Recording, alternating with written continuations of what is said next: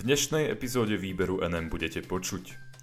Organizácia ERKO vo svojej kampani pozýva k miernosti pri využívaní digitálnych technológií. Dobrá správa pre Orly v Dunajských lúhoch nové nariadenie zvýši ich bezpečie. Americký minister zahraničných vecí začal diplomatickú cestu zameranú na budúcnosť Arktídy. Nemecká vláda vyslala jasný odkaz. Nebude tolerovať žiadne antisemické prejavy. Prajem vám príjemné počúvanie.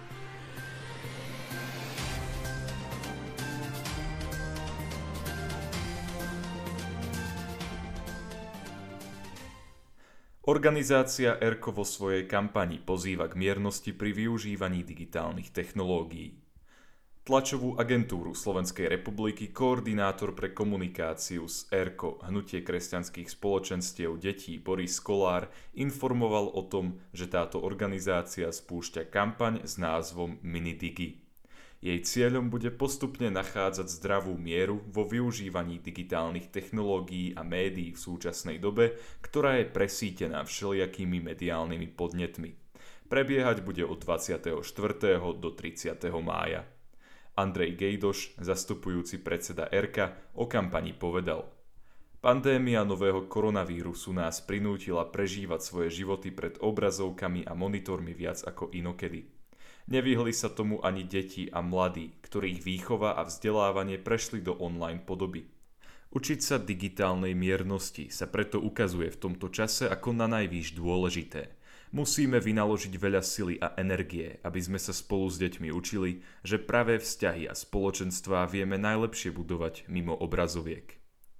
Erko pre učiteľov a animátorov dopredu pripravilo metodické materiály, ktoré môžu počas tohto týždňa používať. Tieto materiály zahrňajú napríklad tipy o tom, ako sa s deťmi rozprávať o zdravom využívaní digitálnych technológií. Ich obsahom je ďalej napríklad aj to, akými spôsobmi zmierniť ich nadmerné používanie. Materiály rátajú aj s tým, že keď deti a ich rodičia zo svojich životov odstránia nadbytočné používanie digitálnych technológií, zrazu im ostane väčšie množstvo voľného času. Preto zahrňajú aj tipy na aktivity a hry, ktoré môžu byť použité najmä počas obdobia zníženého používania médií. Koordinátorka kampane Dominika Bujdáková o tom povedala. Okrem materiálov pre animátorov sú pripravené na celý Minidigi týždeň aj hodnotné námety pre rodiny, ktoré obsahujú rodinné aktivity, podnetné otázky na zdieľanie a spoločné modlitby. Minidigi je kampaňou, ktorá nadvezuje na staršiu kampaň, ktorú ERKO organizovalo od roku 2001. Táto kampaň sa nazývala Vypni telku, zapni seba. Dobrá správa pre Orly. V Dunajských lúhoch nové nariadenie zvýši ich bezpečie. Ako informovala tlačová agentúra Slovenskej republiky, Slovenská inšpekcia životného prostredia nariadením obmedzila výrub stromov v Dunajských lúhoch v období, keď tam hniezdi orliak morský. Úrad sa tým pochválil na svojom webe. Dunajské luhy sú chránená krajinná oblasť. V súčasnosti sa tam v blízkosti biskupického ramena pri Bratislave vykonávajú práce súvisiace s výstavbou diálnice D4 R7. Toto územie je zároveň aj súčasťou chráneného vtáčieho územia Dunajské luhy. Slovenská inšpekcia životného prostredia začala aktivitu v tejto oblasti vyšetrovať potom, ako zaregistrovala podnet na sociálnej sieti. Počas vyšetrovania tak tento úrad prišiel na to, že výrub stromov mal prebiehať aj na chránenom území v kritickom období. Inšpekcia uviedla. Inšpektori odboru ochrany prírody a krajiny požiadali prítomných pilčíkov o podanie vysvetlenia – na základe uvedeného Slovenská inšpekcia životného prostredia v spolupráci so štátnou ochranou prírody Slovenskej republiky zistila, že jedna z lokalít, v ktorej sa mal výrub neskôr uskutočniť, zasahuje do ochrannej zóny hniezda orliaka morského. Počas hniezdenia je tento druh dravca mimoriadne citlivý na akékoľvek rušenie. Pri výrube preto hrozilo, že sa pár orliakov môže vydesiť a opustiť hniezdo. O živote tohto druhu vtáka inšpektori podotkli.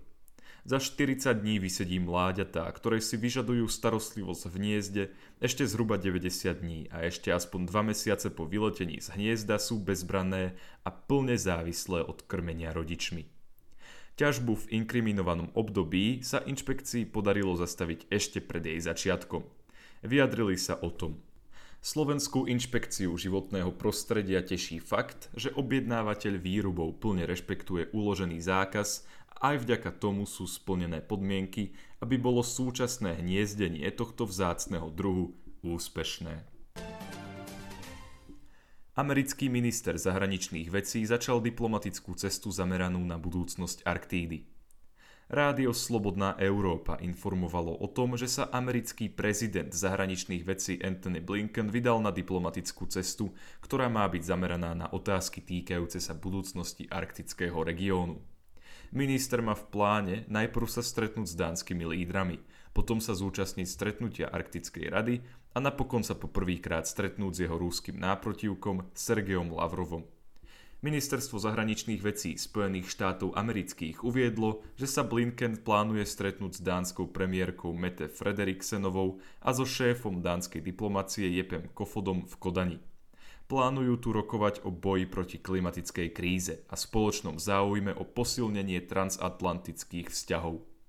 Blinken chce posilniť záväzky Spojených štátov amerických voči zeleným technológiám a zachovaniu environmentálnej stability v Arktíde. Po týchto rozhovoroch sa chce presunúť na Island, kde sa stretne s islandským prezidentom Gudnim Johannessonom, premiérkou Katrín Jakobsdottir, ako aj s islandským ministrom zahraničných vecí Gudlaugurom Thordasonom. Neskôr sa zúčastní stretnutia s Arktickou radou, ktorá má 8 členov. Toto stretnutie sa uskutoční v Reykjavíku. 20. mája sa americký minister zahraničných vecí stretne so svojím rúským náprotivkom Sergejom Lavrovom. Ruský rezort zahraničia o stretnutí povedal, že sa počas neho bude rokovať o kľúčových záležitostiach týkajúcich sa vzájomných vzťahov a medzinárodnej agendy. Podľa amerických tajných služieb sa Rusi pokúsia o zvýšenie svojej ekonomickej a vojenskej aktivity v Arktíde, pričom využijú globálne otepľovanie. Nemenovaný vysoko postavený predstaviteľ amerického ministerstva zahraničných vecí novinárom povedal, že ministri zahraničných vecí počas svojho stretnutia prerokujú návrh amerického prezidenta Joe Bidena ohľadom toho, ako by mohla vyzerať budúca aktivita v tomto regióne. Nemecká vláda vyslala jasný odkaz. Nebude tolerovať žiadne antisemické prejavy. Tlačová agentúra DPA informovala o tom, že nemecká vláda ostro kritizuje prejavy antisemitizmu, ku ktorým došlo počas protestov týkajúcich sa ozbrojeného konfliktu medzi Izraelom a palestínskym hnutím Hamas, ku ktorému dochádza v pásme Gazy. Hovorca spolkovej vlády Stefan Seibert označil protesty, na ktorých ľudia prejavovali nenávisť voči Židom, ze zahanbujúce. Pripomenul, že každý človek, ktorý sa zúčastní demonstrácií, musí veľmi jasne oddeliť svoj nesúhlas so zahraničnou politikou Izraela od nenávisť voči národu alebo náboženstvu, ktorá nesmie byť v žiadnom prípade tolerovaná.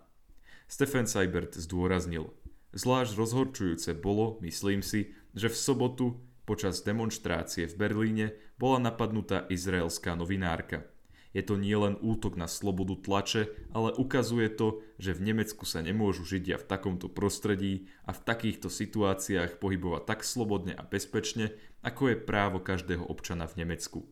To je poborujúce, je to pre nás všetkých zahanbujúce.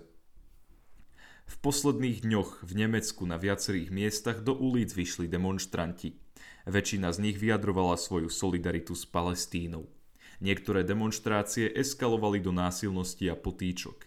Najhoršie nepokoje sa odohrali v Berlíne. Nemeckí predstavitelia v súvislosti s poslednými udalosťami chcú, aby bolo antisemické správanie trestané prísnejšie. Minister vnútra Horst Seehofer povedal, že Nemecko nebude na svojej pôde tolerovať pálenie izraelských zástav ani útoky na izraelské inštitúcie. Ďakujem vám za to, že ste si vypočuli tohto týždňové vydanie výberu NM a dúfam, že sa budeme počuť aj budúci týždeň. Do počutia.